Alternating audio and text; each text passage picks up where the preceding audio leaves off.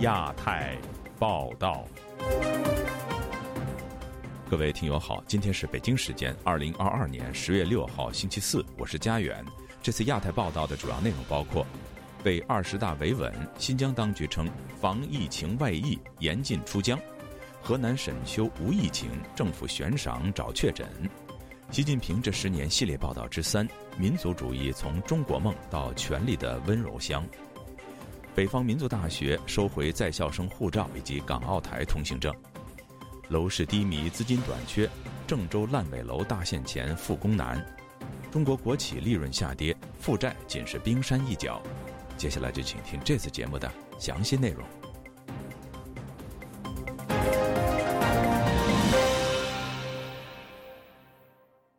中国新疆自治区政府发出公告，说遭遇新疆历史上防控难度最大的所谓重大突发公共卫生事件。为防止疫情外溢，人员不能离疆。新疆官方还为疫情防控不力而道歉。有海外维吾尔人以及学者认为，这都是为了二十大前维稳不出错。请听本台记者夏小华发自台北的报道。新疆自治区人民政府副主席刘苏社四号指出，七月三十号，该区发生新一轮的新冠肺炎疫情，短时间传播到十三个地方、三十七个县市区和兵团四个师的十五个师事团场，是新疆历史上传播速度最快、涉及面最广、感染人数最多、防控难度最大的重大突发公共卫生事件。报道称，乌鲁木齐市、伊犁州、伊宁市、巴州、库尔勒市、吐鲁番市高昌区、塔城地区、乌苏市等近日阳性感染者增加较多，全区防控形势更趋严峻复杂。流苏社说，持续两个月仍然没有实现动态清零的目标，之所以久拖不决，原因有多方面的铺路防控工作的问题和短板，包括对高中低风险区划分不科学、不精确。对个别静态管理简单化一封了之，对真正需要静态管理的小区社区却未能够执行居民足不出户的要求，特别是核酸检测成为防控工作中的最大短板。流苏社称，加强源头管控，非必要不离江；加强对机场、火车站、交通路口等离江交通场站的管控，遏制疫情外溢，为党的二十大胜利召开营造良好的环境。综合报道，截至三号止，新疆已经有一千一百七十例的本土确诊者。新疆昨天也公布最新的防止外溢严格措施，首府乌鲁木齐市就规定暂停全疆离疆铁路客运列车，严防铁路、公路、民航外溢风险，自驾出城人员一律劝返。网上传出多地报告阳性感染者轨迹显示，从新疆到上海有列车已经有多人感染，沿途多省紧急寻人。另外有多地通报货车司机隐瞒行程被立案调查。微博就疯传流苏社对新疆疫情外溢道歉，他说：“外溢的情况还比较严重，影响了全国疫情防控的大局，向相关省区市。”离异二一微博主就反问：科尔勒、伊宁、石河子以及疆内很多地区被封了六十多天，你们道歉了吗？之前卖十几块一公斤的猪肉，今年价格涨到了六七十块一公斤，还是没有人道歉。新疆生产的葡萄、哈密瓜、李子、桃子这些都该成熟了吧？可是农户送不出来，老百姓也吃不到，吃到的只是政府主导配送的高价菜、高价瓜果、高价肉，似乎也从来没有见到有人道歉。推特广传一支视频，背景是当地一家医院。从八月十号到现在，他们在所在那个小区，他连楼都没有下，门都是拿铁丝给封住的，钉死的。到今天了，为什么会出现阳性？年龄这么大，九十多岁了，今天突然通知做核酸，天天都是阴性，门都不出的。到今天为什么会出现阳性？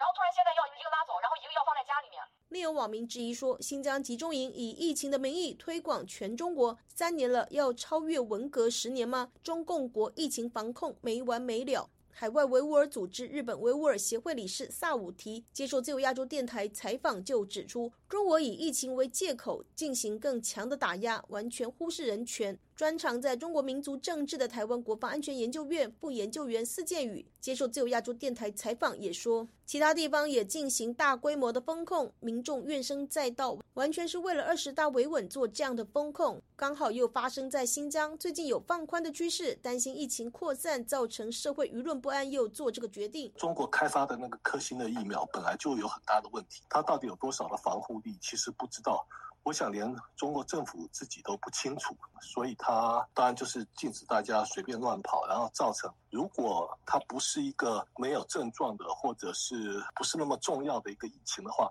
可是万一如果是一个很大的疫情的话，他们地方的官员、维稳的官员没有办法承受这个压力，所以干脆就是一做一不做二不休，就全面的封控。司建宇还说，新疆官员道歉并不奇怪。此外，自由亚洲电台维吾尔语组报道，引述新疆自治区皮山县居民和官员表示，当地至少有十三名维吾尔人因为家中喷洒消毒剂以对抗 COVID-19 疫情而中毒致死。防疫人员进入家户，在墙面、家具、寝具、冰箱喷洒消毒剂。社群媒体中就有人留言，整个新疆自治区因为喷洒抗疫消毒剂而中毒者已经达到了数千名。有人说，政府在每户的屋顶和庭院喷药消毒，很多居民都昏过去了，但政府却没有将他们送医。萨武提指出，从网络消息得知，中国政府在新疆从空中以无人机撒消毒水，发生有人中毒死亡，但没有手段验证。司建宇认为，应是边疆的工位措施出了问题，可能用药过猛，想赶快消毒干净，或是用错药造成人命损失，官员一定要被就责。司建宇说：“维稳的一个动作吧。事实上，之前习近平还有政治局常委和其他委员出来的时候，他们已经都开始不戴口罩了。”所以看起来二十大之后应该是会放宽这个风控的呃这种政策吧。本台维吾尔语组早前也曾报道，新疆西北部伊宁县发生有居民因为饥饿和缺乏药品死亡。自由亚洲电台记者谢小华台北报道。河南省周口市沈丘县本周发布公告，奖励发现新冠阳性人员，最多奖励人民币五万元。当地居民说，政府出此下策是因为当地没有病例。网民也批评官方防疫政策走火入魔，还是与个人利益相关。与此同时，呼和浩特市政府宣布该市实施静态管理。详情，请听记者古婷的报道。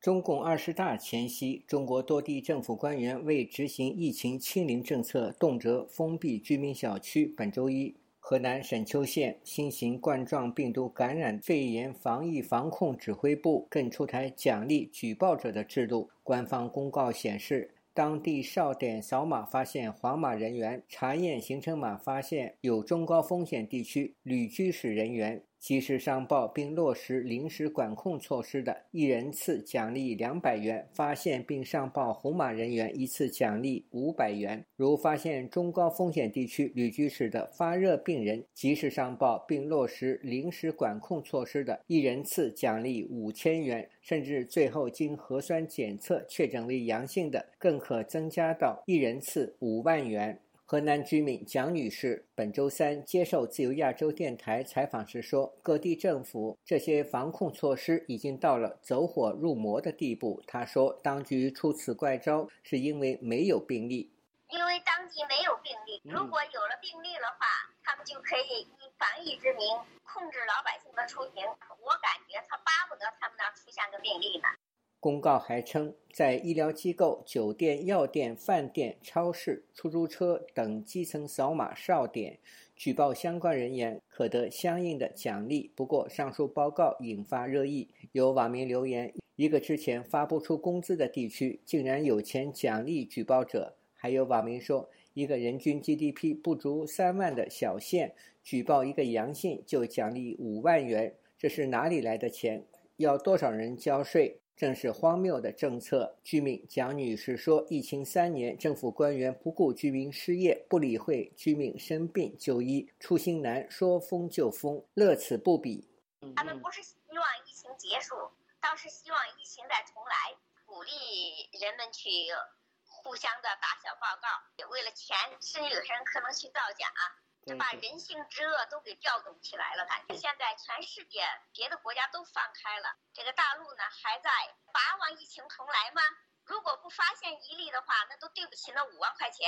据河南卫健委四日通报，三日凌晨至二十四时，河南只新增本土确诊病例两例，是从外省返渝人员，均为隔离管控发现；新增本土无症状感染者十二例。新增境外输入无症状感染者两例，网民指沈丘当局将感染者当猎物，发现一例就举报，这是昧着良心赚纳税人的钱。另外，没疫情的地区奖励举报者，有疫情的地区则是封锁。据内蒙古呼和浩特市政府通报，十月一日至三日，当地累计本土确诊已突破五百例。呼和浩特疫情防控指挥部本周三通报，前一天该市新增本土阳性感染者三百六十九例，中高风险区增至九十二个，学校传播链至少三十二人感染。另外，由于三日新增两名无症状感染者，海南三亚进行全员核酸筛查。部分区域三天三检，截至目前，全市共有高风险地区七十八个，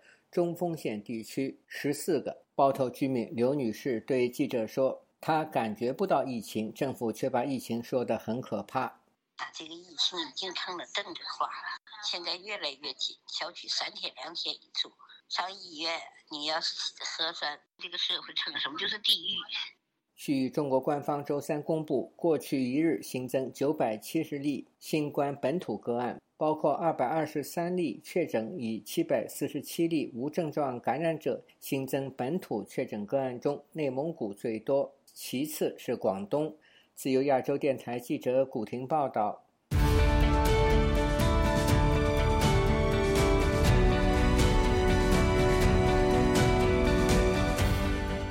习近平执政十年，中国政府愈加频繁地使用民族主义话语为其外交政策和民族政策辩护，在舆论间引起普遍担忧。中国民族主义是如何走到今天？是否有其合理性？又带来怎样的危害呢？在中共二十大召开前夕，本台推出《习近平这十年》系列专题报道。以下是本台记者王允制作的第三集。如果你穿汉服来，我绝对不会这样说，对吧？但是你穿和服啊，作为一个中国人来说，你是中国人。这个视频是八月中旬江苏苏州街头一名警察对身穿日式浴衣的女子高声咆哮的视频。当时这个视频就传遍了中文的社媒。而与此同时，由于美国众议院议长佩洛西访台，整个八月份的中国社媒上都洋溢着浓厚的反美情绪。随着民族主义话题在中国舆论场的不断凸显，外界对中国民族主义走向的担忧也显而易见。民族主义本质上解决的是“我是谁”的问题，一般是指一个民族追求自身独立、自由和发展的意识形态。民族主义可以是开放、包容和兼收并蓄的，但也可能在利益的驱使下被导向狭隘。专断而变得危险。香港浸会大学国际政治部主任高静文教授观察到，在我看来，今天的中国向更加民主、开放和包容的民族主义、爱国主义敞开的窗口正在收窄。现在占主导的是更加具有攻击性的民族主义，是他们占据着媒体。在习近平执政的这十年中，中国民族主义似乎越来越展现出其狭隘极端的一面。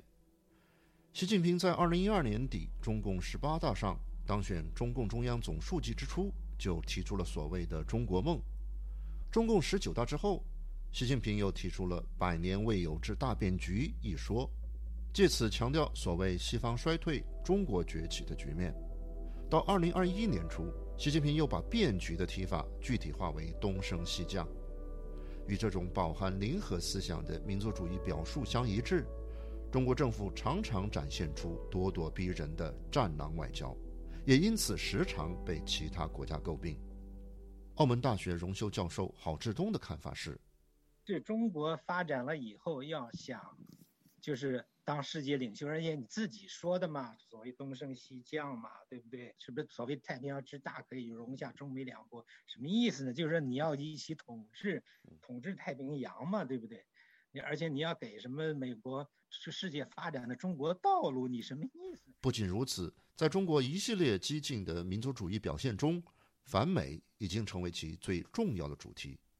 从新疆问题到新冠疫情，再到台湾问题。华春莹、赵立坚等外交部发言人常常以明示或者暗示的方式，把美国的对华政策作为首要的抨击对象。图谋绝不会得逞。特朗普政府内少数反华政客不断的上演最后疯狂。高静文教授说：“中国因为其经济实力的增长、军事力量的上升及其在国际舞台上影响力的扩张，他们感觉自己应该在国际社会得到更大的空间、更高的地位。中国实际是一个修正主义强权，想挑战现存的国际秩序。极端的民族主义政策也表现在中国政府对待港台和新疆、西藏等少数民族地区的政策上。台湾中研院台湾史研究所研究员吴佑仁分析说：“我在看习近平对呃他处理香港的方式，或者处理台湾方式，我心里面想的是乾隆，就是或者是左宗棠平定新疆，你知道意思吗？嗯，平定边疆的意思了。”他对于台湾在这个意义上面，完完全全是一个务实的，是非冷酷的一个现实主义式的一个权力考量。身居美国纽约的回族穆斯林马巨则认为，实际上上个十年的胡锦涛时期呢，是一个所谓的大中华主义者的思想比较昌盛的一个时期。那么到了习近平时代呢，可以说呢，他把它收窄到了只是以汉文化为主的民族主义。事实上是一种汉文化的强行的大沙文主义的这种推行。习近平治下不断强化的民族主义政策，与中国共产党自身的民族主义属性脱不开关系。中国现代民族主义滥觞于晚清时期中国与外部世界的冲突中。从1840年鸦片战争开始，中国有上百年的时间持续遭受西方列强的侵略，百年屈辱。救亡图存等关键词，因此写入了中国民族主义的基因。中国民族主义起过积极的作用，靠着民族主义的动员和外界的帮助，中国曾先后战胜了日本等帝国主义国家的侵略，重新获得独立自主的地位。但中国民族主义也存在着诸多的悖论。吴佑仁教授认为。哦，它基本上就是一个梁启超以来创造，梁启超、孙中山、章太炎以来，蒋介石一直到毛泽东所建构出来的这种中华民族主义的意识形态，而这一形态里面有非常多的虚构。中国官方习惯以他们叙述的历史来认定中华民族，强调这种历史的客观性，并常常以这种历史来论证其对港台、疆藏的政策。但吴佑仁教授认为，对民族的认定。同样应重视主观性，即公民的意愿。那从这个角度来看，知道习近平在说什么，但不大可能接受了啊。第一个是历史经验不同，第二个是因为学术、学术言论各方面的发展，使我们得到了一定的这种啊，你可以说最新的关于民族主义的一个批判性的一个一个理解的的理论性知识。一九八九年六四屠杀之后。中共政权面临合法性及意识形态的严重危机，从马列主义转而拥抱民族主义，试图以此凝聚民心，并形成一股反西方的力量。但习近平上台之后，中国官方主导的民族主义又被推上了一个新的高度。海外政论杂志《北京之春》荣誉主编胡平观察到，当年那部《战狼》的电影啊，那句话啊，这个。呃，犯我中华者，虽远必诛。在国际上表现出一种霸气，那种心态，这是在邓江湖时代那都很少见到的。但这种霸气的民族主义所展现的，并非向世界开放的气象，而是一种越来越封闭的倾向，与国际社会的主流价值观相背离。瑞典研究机构瑞典国立中国中心七月份发布的一项报告揭示，自2016年以来，从耐克。到海恩斯莫里斯，至少有七十八个国际品牌因为牵涉台湾、香港或者新疆、西藏等问题而遭到中国民众的抵制。吴佑仁认为，习近平政权所面临的内外危机，使得他呃再一次把民族主义这种大义民愤的这个意识形态就抬出来。那这部分是彻底的马基维利现实主义，是高度计算的。中共二十大即将召开。站在习近平连任中国最高领导人的时间关口，无论是中国社会还是世界，都正承受着日益极端化的民族主义带来的危害或威胁。表面上，趋于极端化的民族主义最大的受益者，或许是习近平为首的中共政权。各种暧昧不清的民族主义诉求，暂时遮蔽了对这个政权合法性的质疑。但在这枚硬币的反面是，掌权者徘徊在权力的温柔乡，拖延其改革的动力，对抗民主自由的呼声，最终可能只是延迟了全面危机的到来。自由亚洲电台王允华盛顿报道。中国北方民族大学保卫处近期向全校学生发出通知，要求学生上缴护照和前往港澳台的通行证。校方的理由是加强管理，并警告隐瞒护照者后果自负。请听记者古婷的报道。继中国政府官员、学校教师以及国企科级以上干部之后，近期首次传出大学在校生必须上交出境证件的消息。北方民族大学保卫处两周前在该校网页发出关于上交学生因私护照、通行证的通知称。根据北方民族大学学生出国管理暂行办法的要求，为加强对学生护照等管理，从即日起，请各学院将本学院所有学生、研究生、本科生因私持有的护照、港澳通行证、大陆往来台湾通行证的情况进行统计，于二零二二年九月三十日前将学生护照、港澳通行证。大陆居民往来台湾通行证收齐，并与学生相关信息，比如姓名、学院、学号、民族、身份证号码等纸质版，加学院领导签字，加盖公章，交到保卫处综合科。该通知还称，因漏报、瞒报。给学校造成不良后果的，由学生本人及学院负责。南京一大学生周三告诉本台，他也听到北方民族大学学生被要求上交护照和港澳通行证的消息。不过，中国其他大学尚未出现这种情况。他说：“收缴情况，我看到有北方民族大学啊卫科发的通知。”这几年就是所有的公务员、企事业单位的人都收缴的，特别是什么银行的教师都是把护照收掉的。本台记者就此周三致电北方民族大学校长办公室，但始终无人接听。你好，您拨打的号码暂时无人接听，请稍后再拨。The subscriber you dialed is no answer. 据公开信息显示，位于宁夏的北方民族大学直属于中国国家民族事务委员会，是中国唯一一间在少数民族自治区的部委大学。该校硕士生、本科生有两万多人，少数民族占六成。目前，该校有来自全国三十一个省市自治区五十六个民族的学生。最近几年，中国出入境管理局严格限制民众出国，理由是疫情期间非必要不出国。大部分出入境管理局停止发放或更新公民隐私护照。上海一移民公司员工朱英对本台说：“近几年在海外留学不归的人越来越多，引起政府关注。”他们都是学生嘛，因为国家现在老龄化太严重了嘛，现在我都想要年轻人嘛，包括日本呐，那中国也肯定不希望这些学生们，呃，出国留学，因为你出国留学有可能就不回来了嘛，人才流失，说白了就是，那你现在大学他也要控制嘛。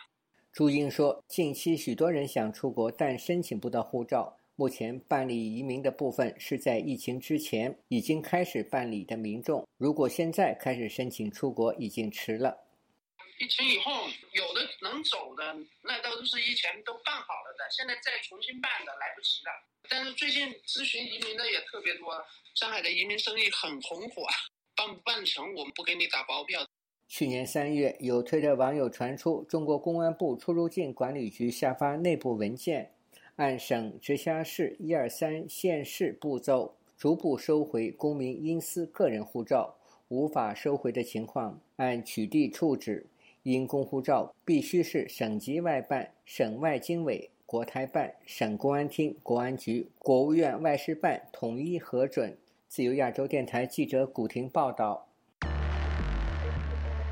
习近平这十年，请用一句话总结。他推动这些大战略，结果是加快了中国经济走向衰退，告别繁荣，陷入困境。只能说好，不能说坏。官官相护，民不聊生。中国的民营企业没有希望，中国也没有希望。四面楚歌，朋友越来越少，把一手好牌打得稀烂。市场经济全面倒退，越来越成为一个这种经济的一个孤岛。皇权化、黑箱操作造成了经济失败、教育恶化的必然结果。我会认为，其实中国在这几年的一个外交有一点弄巧成拙的状况。当下中国的环境呢，毫无疑问已经变得非常糟糕了。我认为，中国的公民社会已经死掉了。我们生在这个多灾多难的国家，多半来自于人祸，来自于专制和独裁。中共二十大前夕，自由亚洲电台将推出《习近平这十年》八集特别节目，敬请关注。河南省郑州市为了解决房地产烂尾楼危机，提出要让市内停工楼盘在十月初全面复工。但根据中国媒体发布的数字，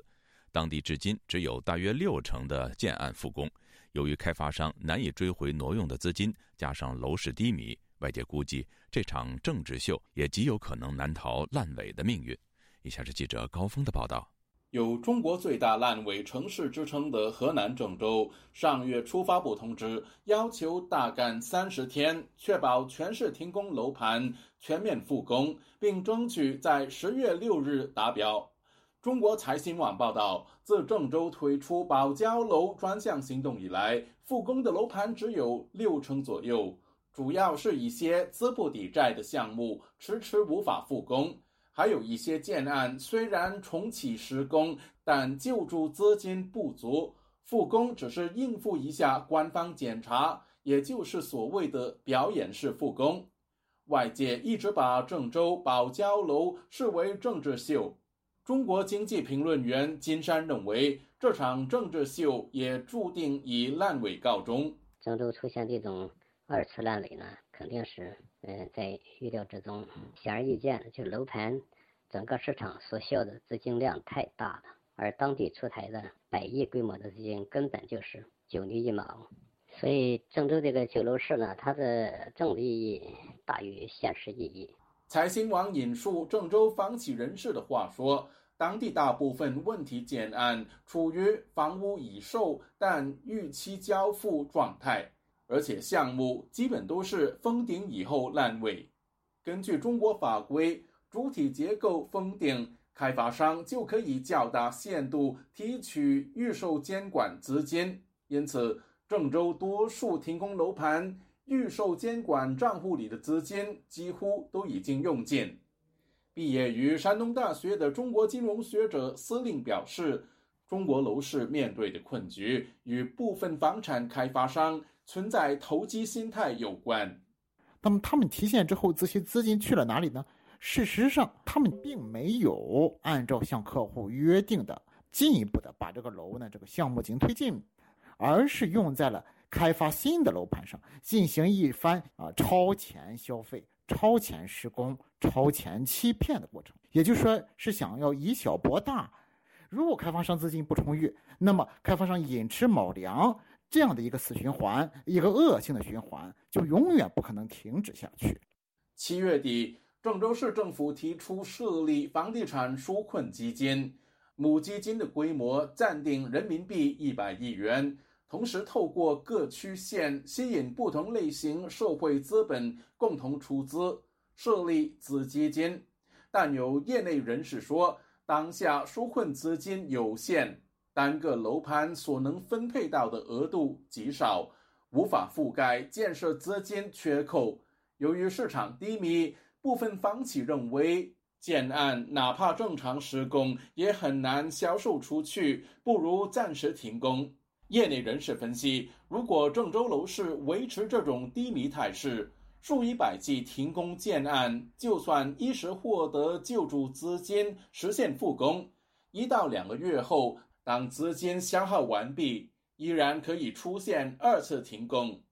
司令认为，开发商资金链断裂的状况遍及中国全国，郑州只是冰山一角。中国政府引以为豪的，希望这些地方能够成为资源聚集地，主要是一些省会城市，还有个别的这个计划单列市，像青岛、宁波、深圳这样的城市。那么，基本上这些城市呢，都会成为中国土地财政的这个重灾区。只是他们的地方政府还没有做到像河南地方当局这样呢，那么如此的这个激烈的这种保交楼一百天大会战这样的这种极端的政策。金融学者司令表示，中共二十大临近，郑州当局的当务之急是如何让这场政治秀软着陆。房地产调控的监管当局呢，是搬起石头砸了自己的脚。呃，我认为第一个策略就是在数据上做一些伪造。比如说，他会把呢，大约只有百分之六左右的这个烂尾楼问题的都解决的话，那么他会呢说成是百分之六十左右，在统计数字上本身就掺入大量水分。第二个策略呢，资金呢就是说还没有完全到位的很多楼盘呢，采取跨市的世纪的这种财政借款的方式，然后暂时的把这个漏洞给它呃堵截一部分。司令说。只有理顺房产开发资金链等长期存在的问题，才能彻底解决中国各地的烂尾楼相关问题。自由亚洲电台记者高峰香港报道。中国财政部公布，今年前八个月，国有以及国有控股企业营业总收入同比增长了百分之九点五，但是利润却下降了百分之一点五，负债率呈现上升趋势。有分析指。中国目前包括防疫纾困、处理房市危机以及国企、民企混改制等都在烧钱，目前的债务恐怕只是冰山的一角。今天，本台记者黄春梅发自台北的报道。根据中国财政部公布的数据显示，中国今年前八个月全国国有以及国有控股企业营业总收入同比增长百分之九点五。虽然官媒宣称国有经济运行延续恢复态势。但国有企业的利润总额同比下降了百分之一点五。国企营收成长的背后，看到利润下降的现象。中华经济研究院大陆经济所所长刘梦俊接受本台访问时，归因于三点：包括国企入股受到美中贸易战或疫情冲击的重要民营企业；此外，人民币贬值、输入性通膨压力加大，尤其是能源与粮食安全领域。多为国企、央企和地方国企垄断，因应当前的困难局面，政策配合也影响利润。最后就是“一带一路”的债务，“一带一路”的执行，他们是国国有企业嘛，这样钱借出去借的是美金嘛，那现在美元在升值当中，那个钱要再要回来的时候，那个债务国家“一带一路”的债务国家可能负担会更重，对所以这边也有可能造成他一些利润上的损失。台湾金融研训院院长黄崇哲告诉本台：“中国领导人习近平的中国梦实践过程，希望经济的发展力道是国家可以控管的方向。在中国梦里，民企注定不会成为主导力量，也因此，当中国人行放水配合国进民退的政策，民企很难得到资金的益助。但是放水的结果，最后都会流到国企来，所以国企的。”的力量就变大，那甚至可以进行资本操作来对对上下游的民企来进行并购嘛，所以它的营业额就会增加。值得注意的是，截至八月末，中国国有企业资产负债率为百分之六十四点五，上升零点二个百分点；中央企业资产负债率是百分之六十七点二，也上升了百分之零点三个百分点。地方国有企业资产负债率是百分之六十三点一，上升零点一个百分点。刘梦俊指出，中国现在有多处都需要烧钱救援，包括今年五月上海疫情爆发后，中国国务院提出一篮子纾困振兴经济作为，加上房地产烂尾楼事件又跟地方经济挂钩，土地是地方财政重要来源，解决烂尾楼又会继续烧钱。其他像是国有资本进入到民企，混改制持续推动，也需要资本。央企也好，国企里面只是冰山，就可以讲说是冰山的一角啦。呃，地底那个是底下的一个更庞大的一些情况，其实会超出我们想象黄崇哲说：“中国国企外债比例低，尽管债务扩增比较难造成系统性的金融风暴，但是这却有更深层的危机隐患。”他说：“中国以国企为主，国企的企业债大幅增加，成为市场主流。倒债就不再是单一企业，而是主权与否的问题更麻烦。前苏联就是一个案例。”自由亚洲电台记者黄春梅台北报道。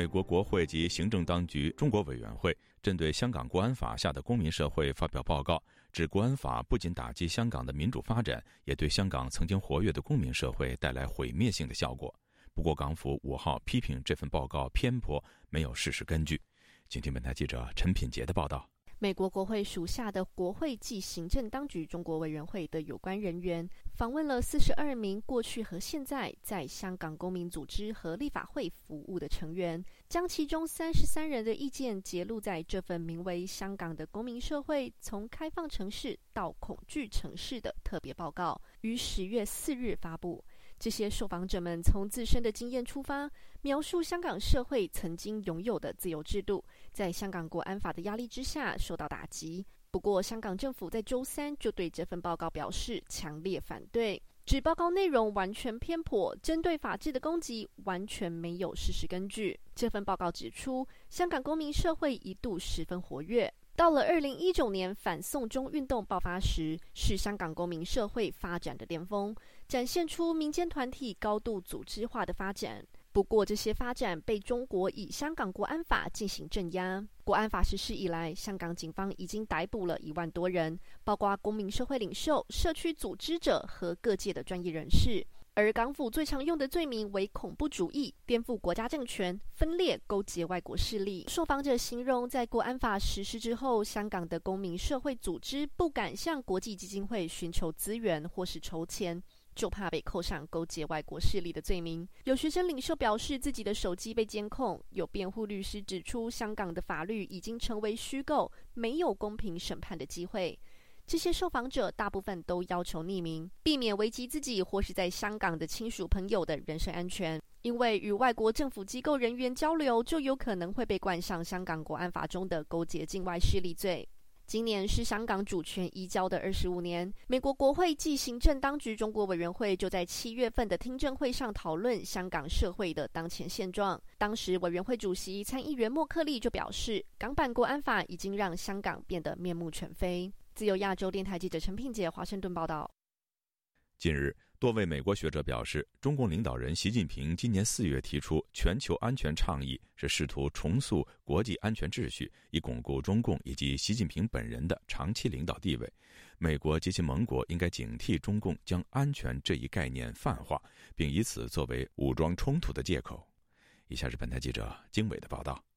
十月三日，美国德克萨斯大学奥斯汀分校公共事务学院副教授陈喜娜在《外交事务》杂志上撰文，称中共正在通过全球安全倡议进一步巩固党对权力的控制，对内以维稳为由加大在新疆和香港地区的管控。现在，中共试图将这一概念外化，以重塑地区和全球安全秩序。中共的主要目标是政治安全。习近平和其他中共领导人认为，政治动荡和意识形态污染都可能威胁到他们的统治。人们可以从这些威胁中看出习近平的每一项标志性举措：反腐运动、爱国主义教育，以及他推动党对军事和国内安全机构的控制。陈喜娜在文中写道。在他们看来，苏联的共产主义注定要因内部腐败、缺乏意识形态控制、党对国家机器的控制不力而失败。美国智库战略与国际问题研究中心中国项目研究员马诺吉·科瓦拉马尼在书面回复本台时说：“全球安全倡议的基本议程是确保国际环境有利于中共维护长期统治。”他说。就习近平而言，他似乎觉得他的领导对中共长期统治至关重要。习近平领导下的国家安全机构发生了一些结构性的变化，这些变化从本质上加强了他对系统的个人控制。政治安全是重中之重，其中一个关键部分是巩固习近平作为中共掌舵人的领导地位。据本台此前报道，今年四月，中国国家主席习近平在博鳌论坛提出了全球安全倡议，内容包括六条要点，其中安全不可分割原则成为国际社会广泛关注的焦点。中共将这一原则视为美国及其盟国所创造的国际安全体系的替代方案。通过倡议直接呼吁重塑亚洲的安全结构。陈喜娜在文中分析说，习近平总是从如何破坏中共统治来看待外部威胁的。此前，全球安全倡议缺乏具体政策支撑，因此并未引起国际社会重视。四月，中国国务委员兼外交部长王毅发文称，习近平的全球安全倡议是对西方地缘政治安全理论的洋气超越。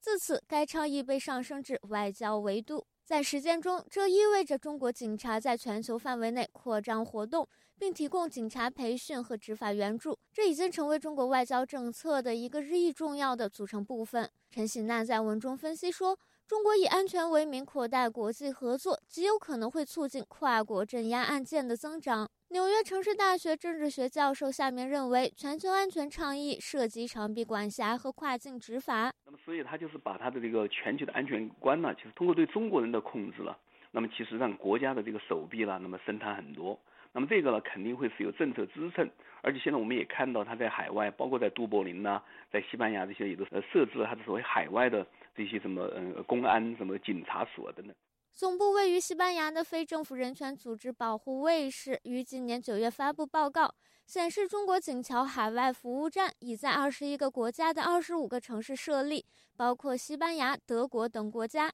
外界学者普遍认为，习近平的全球安全倡议长于原则，而缺乏具体实践细节。美国智库美国和平研究所中国研究资深专家傅瑞珍与他的同事八月也联合撰文称，全球安全倡议框架已经被上升至外交层面，美国不能轻视。他在文中写道：“美国需要关注的最重要的部分是安全不可分割原则，美国必须防止其成为武装冲突的借口。鉴于俄罗斯滥用这一概念，这一点至关重要。”科瓦拉马尼则认为，北京正在发出更大的信号。即与全球非西方国家制定新的规则，例如在人权、网络空间治理、数据安全、生物安全等领域，这些框架可能会优先考虑中国的观点和利益，这往往与西方的价值观和利益背道而驰。夏明说，习近平的安全观与普京一脉相承，都是秉持安全不可分割原则，并将其扩大化为发动战争的借口。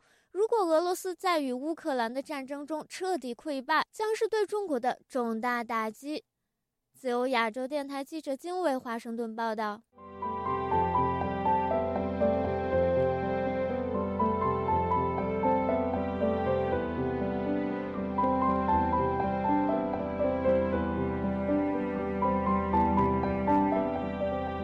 美国中情局局长表示，习近平指示解放军不晚于二零二七年之前要为成功犯台做好准备。台湾的防长邱国正强调，台湾军方每天都在备战，没有哪一年的考量。台湾对中共跨越红线一定会进行反制。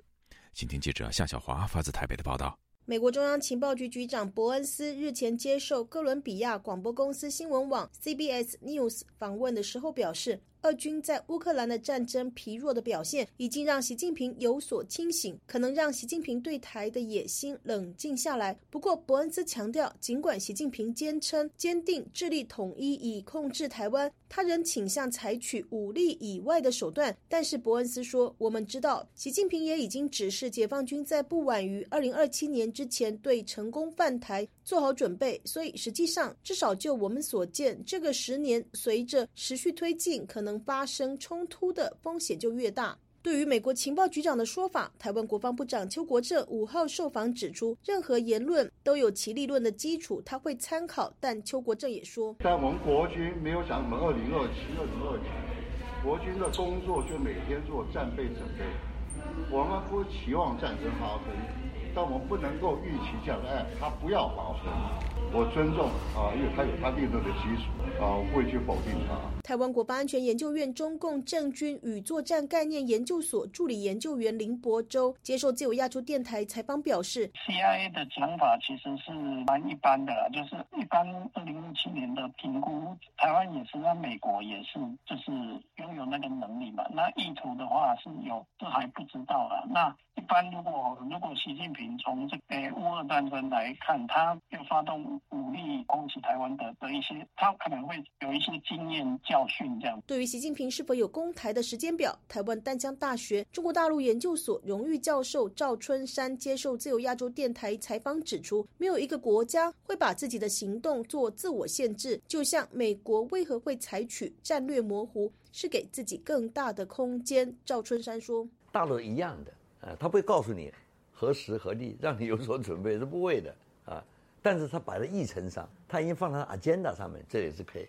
可以肯定的啊。尤其在这个二十大以后，势必是放在他的议程，是放在近程，也是放在中程，或者放在我远程，大家要看情况而定啊。我随便举个例子，我假定呢，这个是跟跟事实相反的假定，台湾马上呃在二十大以后啊，第二个礼拜就宣布法理台独，你说他会不会出兵呢？我认为会的。赵春山分析，有人猜是二零二七、二零三五或是二零四九，建国一百年，看他的着眼点；有人说二零二七中共建军一百年，认为他至少可以跟美国打一场地区性的台海的有限的战争。但赵春山说，我一直觉得军事实力方面跟美国还是有一段差距的，还是有一段差距，包括高科技战争，因为现在打仗是个科技的战争嘛，啊，还是有段距离的。可到了二零二七年的话，他完成军事现代化以后，他就比较啊有把握来打这场战。赵春山表示，台湾军方做兵棋推演，避免战争备战避战，当然会做些假定。但是他说，也不要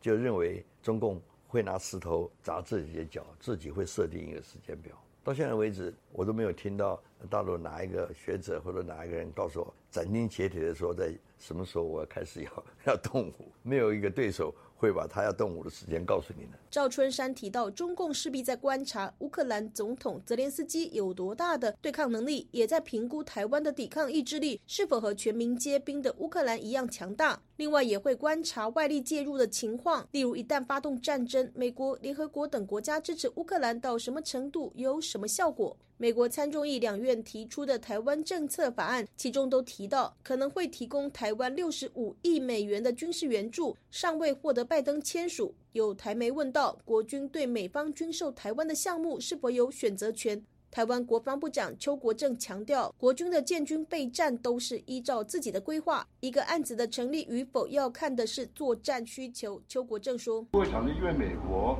啊，这个外国这个融资的问题啊，给我们多少资源就要左右我们，这不会的。它有它的要件，我们有我们的啊一个基础跟啊一样的条件，它不能硬塞，它也不会硬塞，而且我有这个责任。”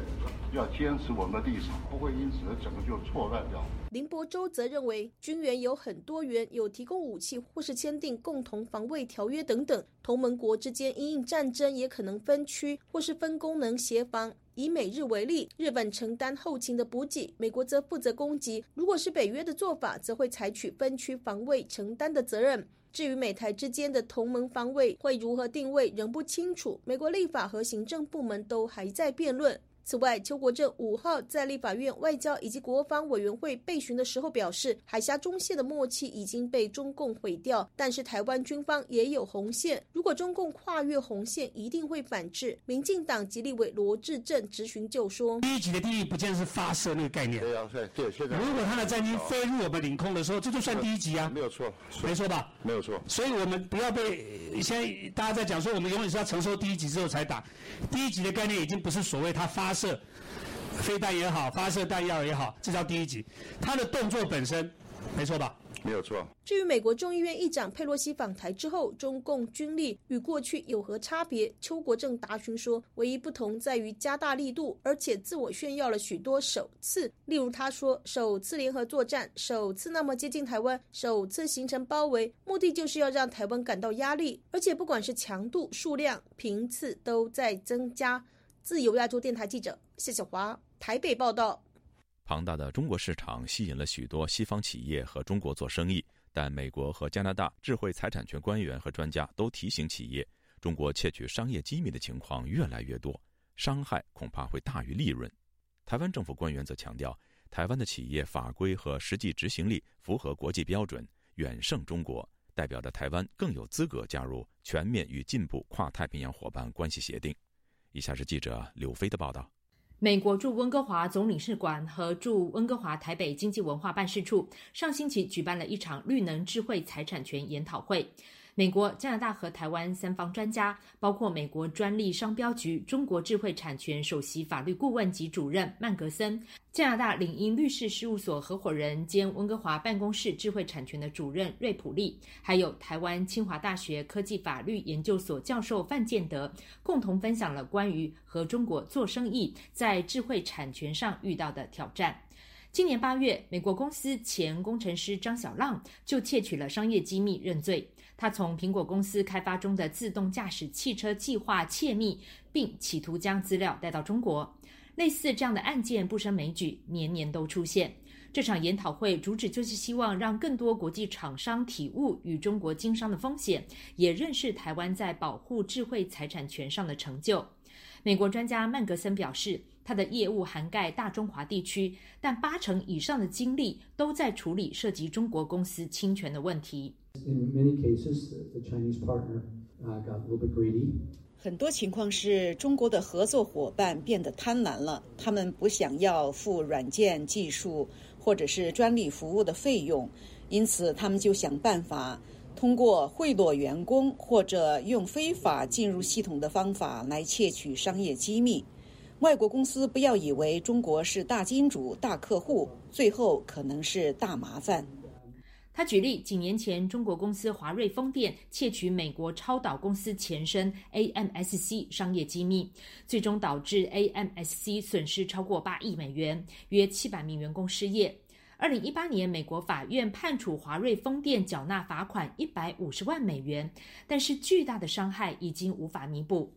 加拿大专家瑞普利说。加拿大的公司也屡屡受害，他们事务所接获的客户投诉案年年增多。面对在中国经商成本日益高涨，不少加拿大公司将生产制造转移到如越南等其他东南亚国家。他对和中国保持商业往来的公司提出建议。The legal aspect just sort of one part of the overall strategy. 采取法律行动只是整个战略的一环。如果要避免权利被侵害，需要及早的注册商标，随时监控可疑的情况，关注公司专有技术是否有被窃取的问题。如果没有做好万全保护工作，恐怕会有极大的伤害。台湾教授范建德则强调，台湾非常重视绿能产业技术和制裁权的保护。台美加三方在永续能源开发以及法规制定的目标是一致的，可以共同迈向二零五零年近零碳排放的目标。中国和台湾都正在争取加入 CPTPP。驻温哥华台北经济文化办事处处长刘立新表示，毋庸置疑，台湾是值得信赖的国际合作伙伴。台湾是符合加入 CPTPP 的资格，因为有高标准的自由贸易协定，这是台美加三方的。然后我们也可以让其他的国际友人看到、说听到、说台湾在智慧财产权方面的执行其实是有成效的。自由亚洲电台记者柳飞温哥华报道。习近平这十年，请用一句话总结。他推动这些大战略，结果是加快了中国经济走向衰退。告别繁荣，陷入困境，只能说好，不能说坏。官官相护，民不聊生。中国的民营企业没有希望，中国也没有希望。四面楚歌，朋友越来越少，把一手好牌打得稀烂。市场经济全面倒退，越来越成为一个这种经济的一个孤岛。皇权化、黑箱操作，造成了经济失败。教育恶化的必然结果，我会认为，其实中国在这几年的一个外交有一点弄巧成拙的状况。当下中国的环境呢，毫无疑问已经变得非常糟糕了。我认为，中国的公民社会已经死掉了。我们生在这个多灾多难的国家，多半来自于人祸，来自于专制和独裁。中共二十大前夕，自由亚洲电台将推出习近平这十年八集特别节目，敬请关注。听众朋友，接下来我们再关注几条其他方面的消息。为反制朝鲜星期二以飞越日本上空的形式发射中远程弹道导弹，韩国军方五号表示，美韩两军向日本海发射了四枚战术地对地导弹，对假想目标实施精确打击，以遏制朝鲜的进一步挑衅行为。据报道，韩国联合参谋本部议长金成谦五号还与美军参谋长联席会主席马克米利通话。就遏制朝鲜核导弹威胁的方案进行讨论，双方一致认为，美韩在挑衅发生后的联合空中武力展示和地对地导弹联合射击，充分体现了美韩同盟的应对能力和坚定决心。与此同时，在美国发起下，联合国宣布五号下午召开联合国安理会紧急会议，磋商如何应对朝鲜发射导弹的行为。据悉，美韩等国一致认为，安理会如果对朝鲜此次发射导弹不采取任何措施，就意味着对挑衅行为的纵容。另外，为了应对朝鲜发射导弹，美国里根号航母掉头重新部署日本海。柬埔寨移民总局最近发布报告指出，目前共有九百二十名外国人正在移民遣返中心等待被驱逐出境，其中包括六百七十四名违法的中国公民。柬埔寨媒体《简中时报》引述该报告指，今年前九个月已经有一千四百五十名外国人被驱逐出境，他们分别来自三十二个国家和地区，其中有三百九十名中国公民，他们在柬埔寨从事电信诈骗等违法犯罪活动。美国西藏问题特别协调员乌兹拉泽雅日前发推文表示，美国将继续支持藏人的宗教自由，包括选择其宗教领袖的权利。美国驻联合国人权理事会代表米歇尔·泰勒也在推特上发表文章，强调美国坚定支持所有藏人的宗教与信仰自由权利。